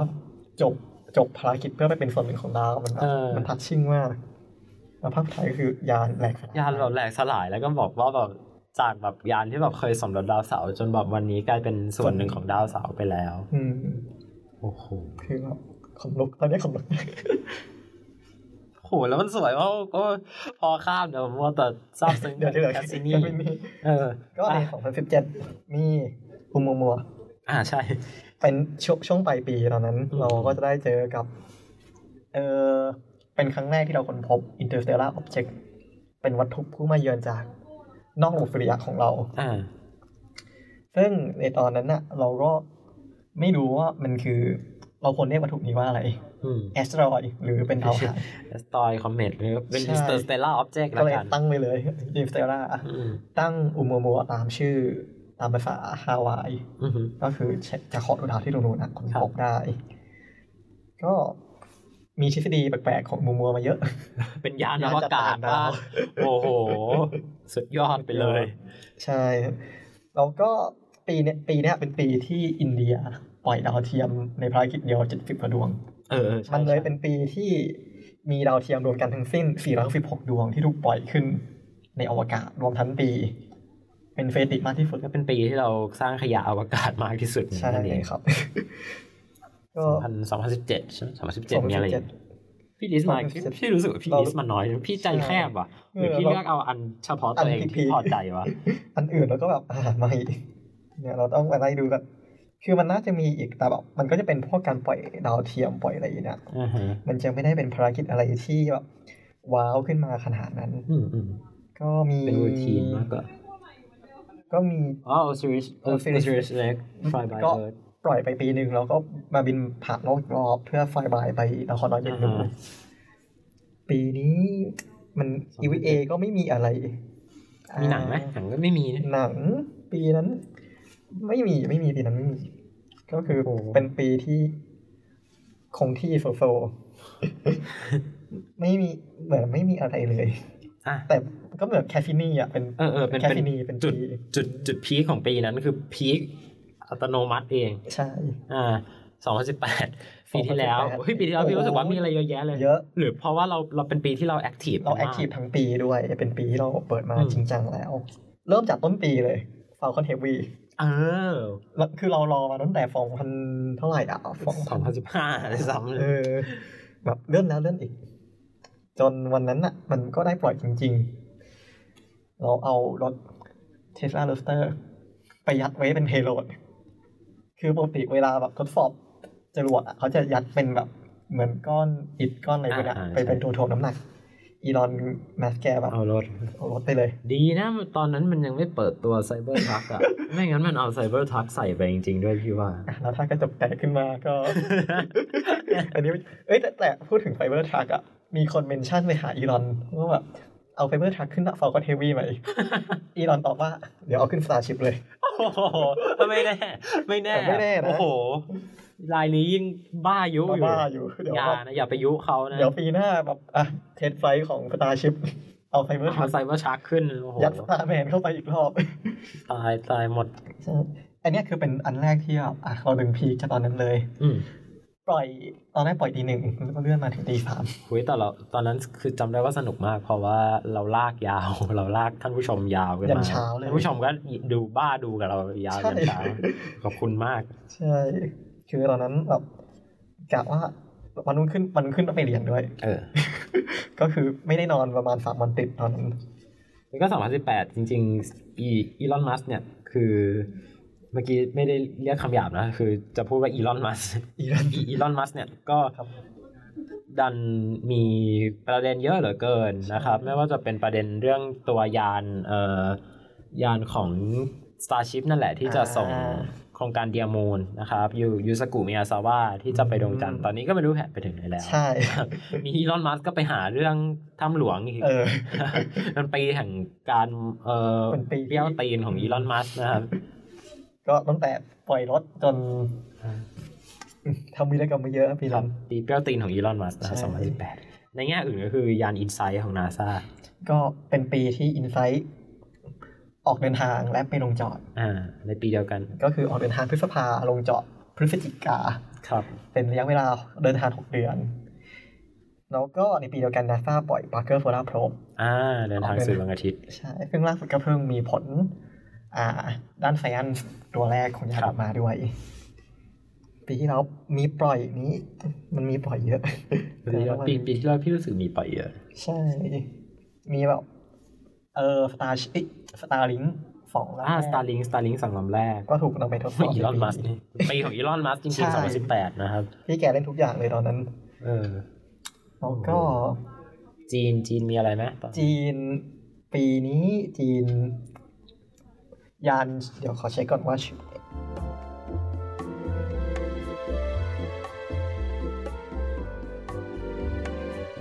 อยานนี้เดี๋ยวยานเชี่ยเฉียวที่ อ่า ไปเป็นยานดีเลย์สัญญาณของชางเอ๋ยชางเอ๋ยสี่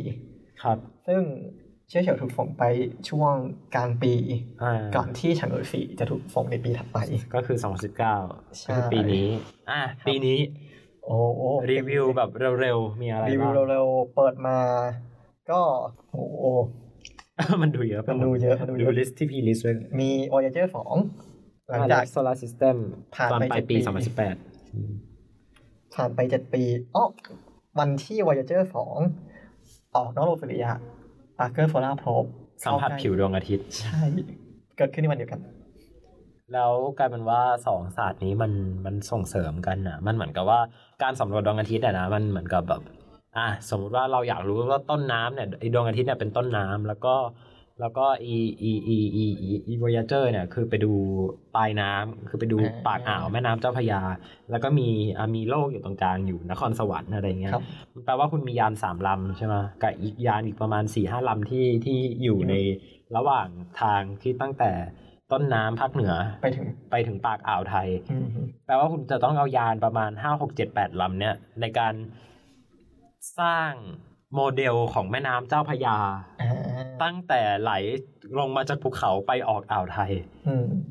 อันนี้คือความยากของการศึกษาลมสุริยะ อย่าคิดว่าลมสุริยะศึกษาง่าย ใช่ บอกว่าลมสุริยะเนี่ยพฤติกรรมแม่งมีเยอะมากเลย ซึ่งเรายังแบบนึกว่าไงอะศึกษาได้แบบเที่ยวเดียวกับมันด้วยซ้ ถ้าเรามองมันในเชิงแบบในในในเชิงสนามไฟฟ้าสนามแม่เหล็กอะไรปกติเนี่ยโอเคมันง่าย แต่ว่า ตอนเนี้ยมันมันมันแทบจะยืนยันได้แล้วว่าพฤติกรรมของลมสุริยะเนี่ยมันเป็นในเชิงเอ่อกลศาสตร์ของกลศาสตร์ของไหลในรูปแบบของแม่เหล็ก ก็คือแมกนิโตฟลูอิดไดนามิกเป็นศาสตร์ใหม่ที่มีชื่อนี้ขึ้นมา ำอืม เออ อ่า เป็นว่าปีปีนั้นน่ะเป็นปีที่เปิดเปิดฉากของการศึกษา magnetofluid dynamics เต็มรูปแบบ อืม แล้วก็มาถึงปีนี้ ปี อืม นี้ก็เริ่มเปิดปี ด้วยวันปีใหม่เลย เออ New Horizon สำรวจวัตถุในแถบไคเปอร์ อ่า เป็นครั้งแรกก็คือ Ultima Thule มันเป็นครั้งแรกที่เราได้เห็นวัตถุที่อาจจะเป็นออริจินของอ่าระบบปริยะของเราที่มันยังคงสภาพนั้นอยู่ อืม เมื่อ 4,500 ล้านปีที่แล้ว ครับ ในวันปีใหม่ ตามมาด้วย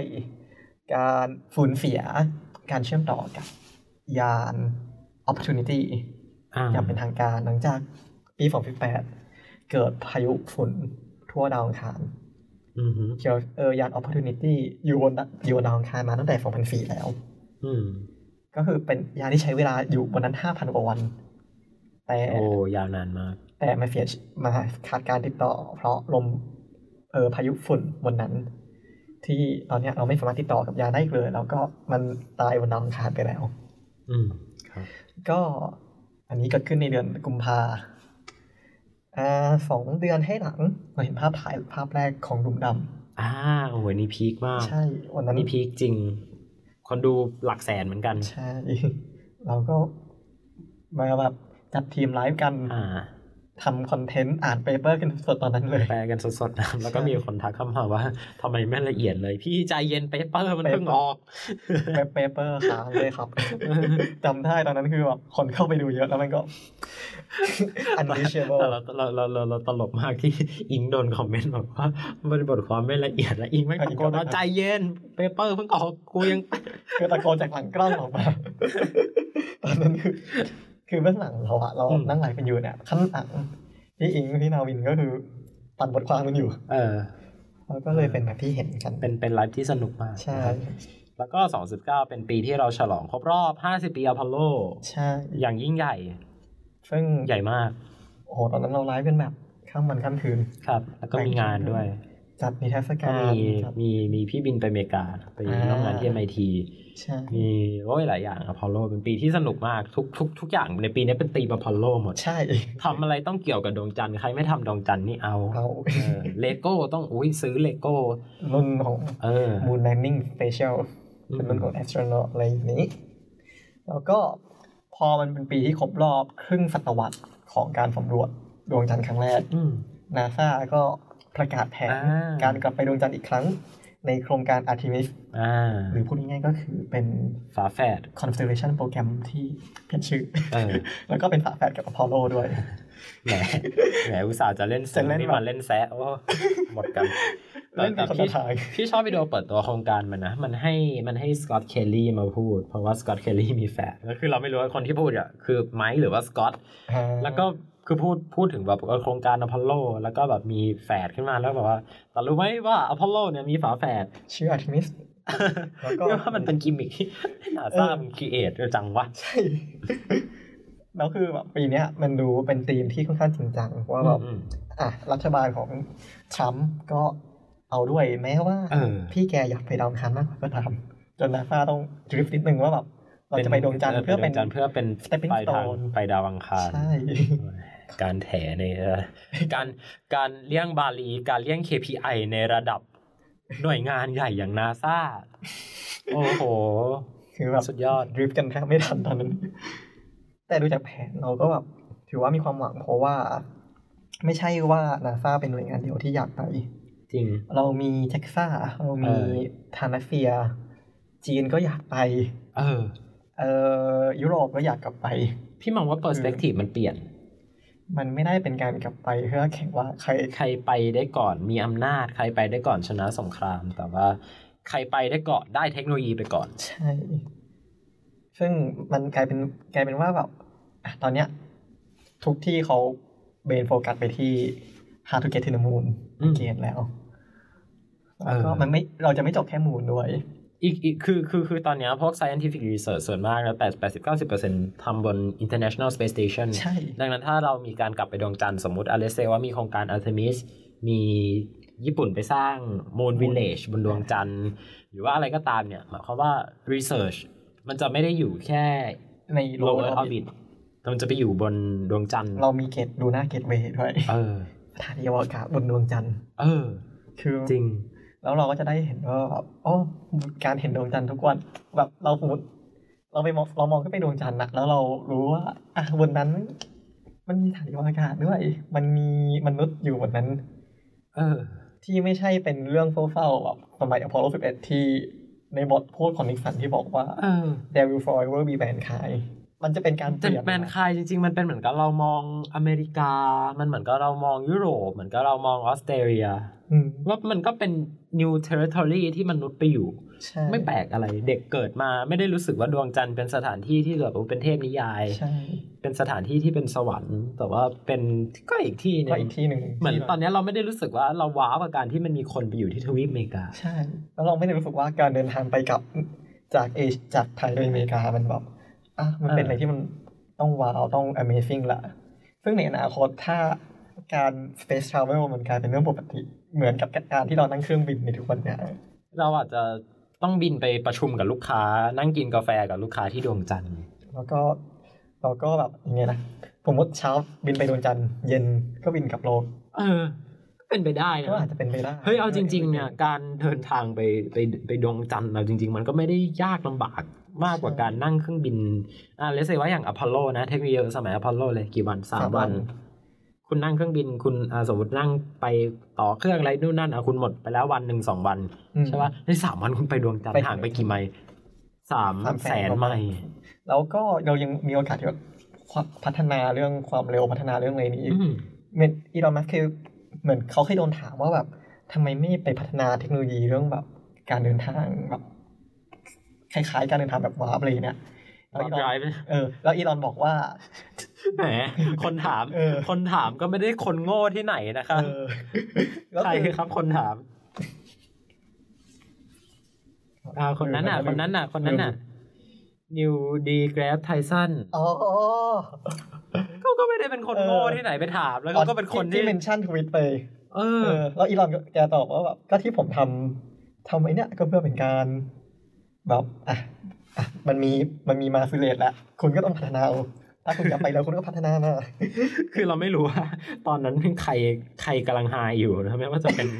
นิวดีแกรฟไทสันหรือว่าอีลอนมัส หรือทั้ ก็ ง คือ คู่ เราเราว่าสองคนเนี้ทั้งคู่น่าจะไปด้วยกันได้นะ อื เอ ม อเอาเอาเถอะ ควรมาคอรับรายการกัน โอ้โห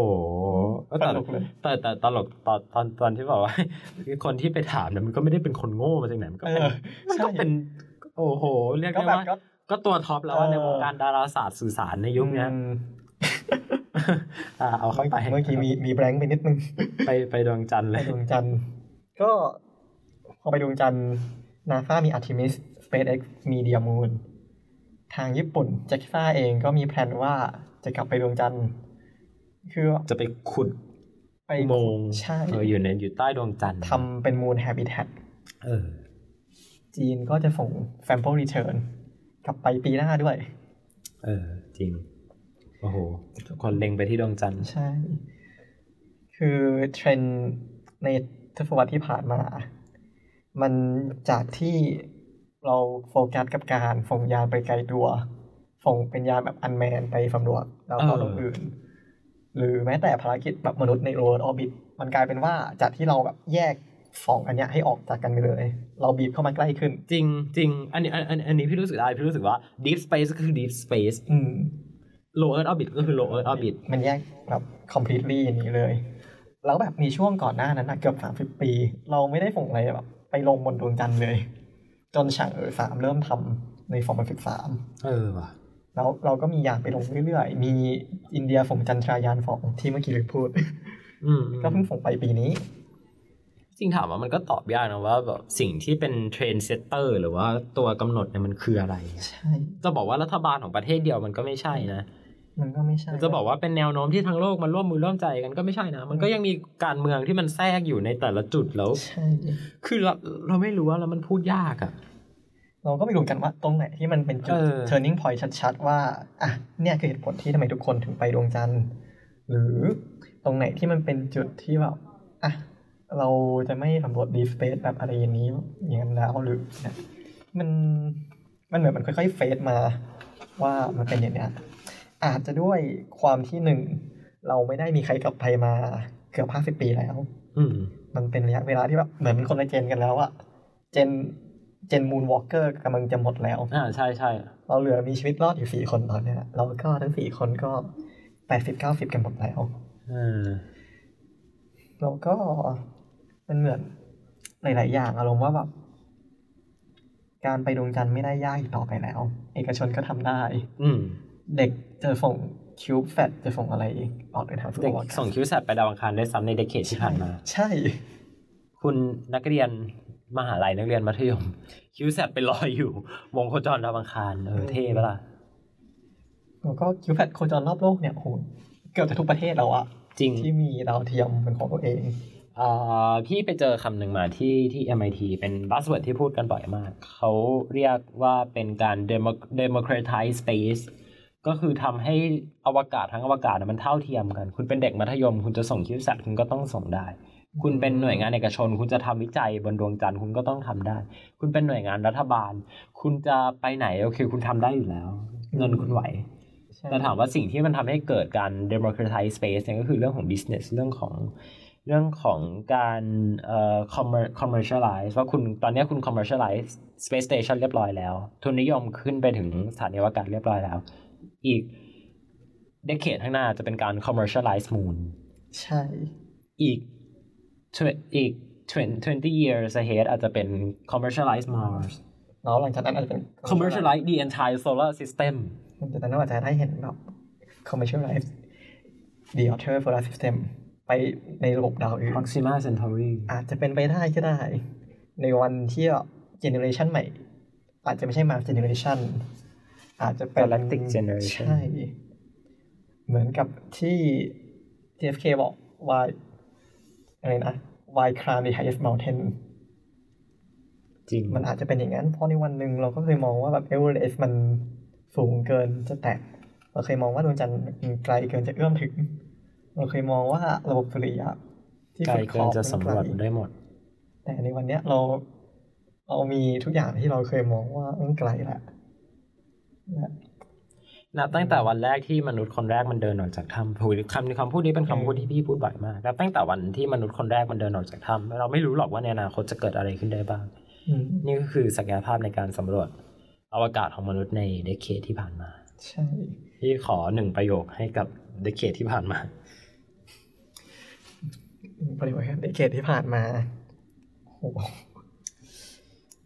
พี่ให้พี่ให้คำว่าเรา เราเรียนรู้จากอดีตอะพี่รู้สึกว่ามันเป็นมันเป็นเดเคทที่เราเรียนรู้จากความผิดพลาดในอดีต เรารู้ว่าพอลโลเราเคยพลาดอะไร เรารู้ว่ากระสวยอากาศเราเคยพลาดอะไรเรารู้ว่าการเมืองทำให้เราพลาดอะไรอำนาจนิยมทำให้เราพลาดอะไร สุดท้ายเราได้เรียนรู้จากมัน เราได้พยายามจะสร้างโลกและการสำรวจอวกาศที่ดีขึ้น ใช่ถ้าคำหนึ่งให้กับช่วงเดเคดนี้โอ้โหมันยากนะ เพราะว่าแบบมันเหมือนมันมันมันดูแบบเราได้เห็นการอีโวอีโวที่ชัดเจนมากอะ อืม อาจจะบอกว่าแบบเป็น decade เป็น decade of เป็น decade of the future ก็ว่าได้เพราะว่าแบบอ่าเหมือนเราต้องยอมทิ้งอะไรบางอย่างไปเพื่อที่จะพุ่งไปข้างหน้า อืม เราต้องเรายอมทิ้งกระแสอวกาศที่อยู่เคียงคู่มากับหนังสือเรียนเคียงคู่กับข่าวมาสามสิบปี เรายอมทิ้งเอ่อภารกิจที่ไปโคจรที่อะไรเนี่ยมันต่างมากมายแล้วแทบจะไม่มีภารกิจที่แบบเป็นเมเจอร์อะไรเกิดขึ้ อื น ม เลย จริง แต่มันเป็นการสำรวจที่แบบเลนส์ส ส่ อง ง ต่ออะ แล้วมันเป็นการแบบเราบิวออนจากสิ่งที่เรามีอยู่แล้ว ก็กำลังจะบอกว่ามันคือมันมันมันมันคือ on the shoulder of giant ใช่ มันคือประมาณนั้นเลยว่าแบบเราไม่จำเป็นต้องไปบุกเบิกอะไรเหมือนกับยุคที่ยุคที่เราปล่อยแฟลช อ ขึ้น พอลโล สาย ต้องไปตีเหล็ก ใช่ ต้องไปหาวัสดุใหม่ ยุคที่เราต้องทุ่มเงินกันแบบหลักล้านล้านเหรียญยุคที่เราต้องแบบแข่งแข่งขันกันเราเป็นเอาตาย แต่เพราะว่าในยุคนั้นมันมีอย่างนั้นไงมันเลยทำให้ในยุคเนี้ยเราแบบอ่ะเรามีเราออดิชเราอยู่บนออดิชเนอร์ไปใจแอนละแล้วเราก็บิวออนจากตรงนั้น แล้วเราก็จะส่งต่อสิ่งที่เราได้มาเนี่ยไปเรื่อยๆ เราก็ไม่รู้เหมือนกันว่าอีกสิบปีข้างหน้ามันจะเป็นยังไง แต่เทรนด์ในวันเนี้ยนับจาก ในวันที่ Falcon 9ลำแรก ออกเดินทางไปสู่อวกาศ วันที่ยานดรากอนลำแรกไปเชื่อมต่อกับฐานอวกาศนานาชาติ วันสุดท้ายที่ Space Shuttle กลับมาลงจอดบนพื้นโลก มันเหมือนเราเป็นคนอยู่ใน another era แล้วด้วย ๆ อืม จริง เราไม่ได้มองว่าแบบเฟลข้างในมันก็คือจรวดลำหนึ่ง แต่มันมีอะไรที่มันสเปเชียลแล้วมันทำให้แบบเปลี่ยนวิธีคิด ที่เรา วิธีคิดที่เรามองจรวด ใช่ ยานการฟิ้นฝึกกับกระสวยอวกาศทำให้เราไม่ได้มองว่ามันเป็นยานอวกาศมันต้องแบบปุ่มอะไรเยอะแย ะ รู้มาแบบ justify for it เพื่อเพื่อแค่ให้พอใช้งานได้ แต่มันคือการดีไซน์ที่มองไปข้างหน้า ถึงการใช้งานว่าแบบอ่ะถ้าเจเนอเรชันมาจะขึ้นไปใช้มันจะเป็นยังไง หน้าจอทัชสกรีน อะไรอย่างเนี้ย หรือแม้แต่ Space Food ของ Space X ก็ตาม อืม จริง ที่มัน จริง ทิ้งรูปแบบ Pressure Food เก่าๆ ออกไปหม ดเลย ไอชุดชุดโซโคของโซยูสคือแบบ เออ อะไรอ่ะ ดูเก่าไปเลย เออ ดูเหมือนคุณลุงเลยอะ ตอนนั้น ครับและนี่ก็คือสิ่งที่เกิดขึ้นมาในรอบ 10 ปีของการสำรวจอวกาศ ใช่ แล้วก็แอบเล่าให้ฟังถึงเทรนด์แนวโน้มนิดๆที่จะเกิดขึ้นในอีก 10 ปีข้างหน้าไปด้วยแล้วเมื่อกี้นี้นะครับ ครับ ก็หวังว่าจะครบถ้วนแล้วก็เป็นการรีวิว 10 ปีก็คือครึ่งชีวิตของเราสองคน ใช่ 1นส่วนสองของชีวิตเราอะเราอาจจะ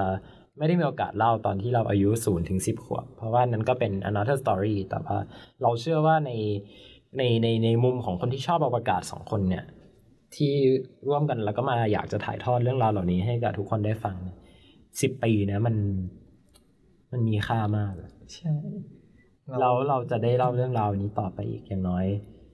ยี่มากกว่ายี่สิบ ใช่ มากมากมากกว่ายี่สิบปีสามสิบปีสี่สิบปี อืม ห้าสิบปีถ้าโชคดี ในวันหนึ่งเราอาจจะนั่งถือไม้เท้า หรืออะไรเนี่ยแล้วมาเล่าเรื่องราวในในตอนนั้น Starship อาจจะเป็นอะไรที่แบบโอ้โห 70บ้านมี เออ อารมณ์เหมือนแบบเป็นรถยนต์คันหนึ่งที่เรามีในตอนเนี้ยกระสวยอวกาศมันอาจจะเป็นอะไรที่เก่าแก่ในระดับแบบพี่น้องตระกูลไรท์ เออจริงอันนี้จริง ครับและนั่นก็คือเสน่ห์ของการสำรวจอวกาศครับ ผมเติ้ลแอดดานนท์ครับ ครับ ผมกรณ์และการเคทีครับ ลาไปก่อน สวัสดีครับ สวัสดีครับ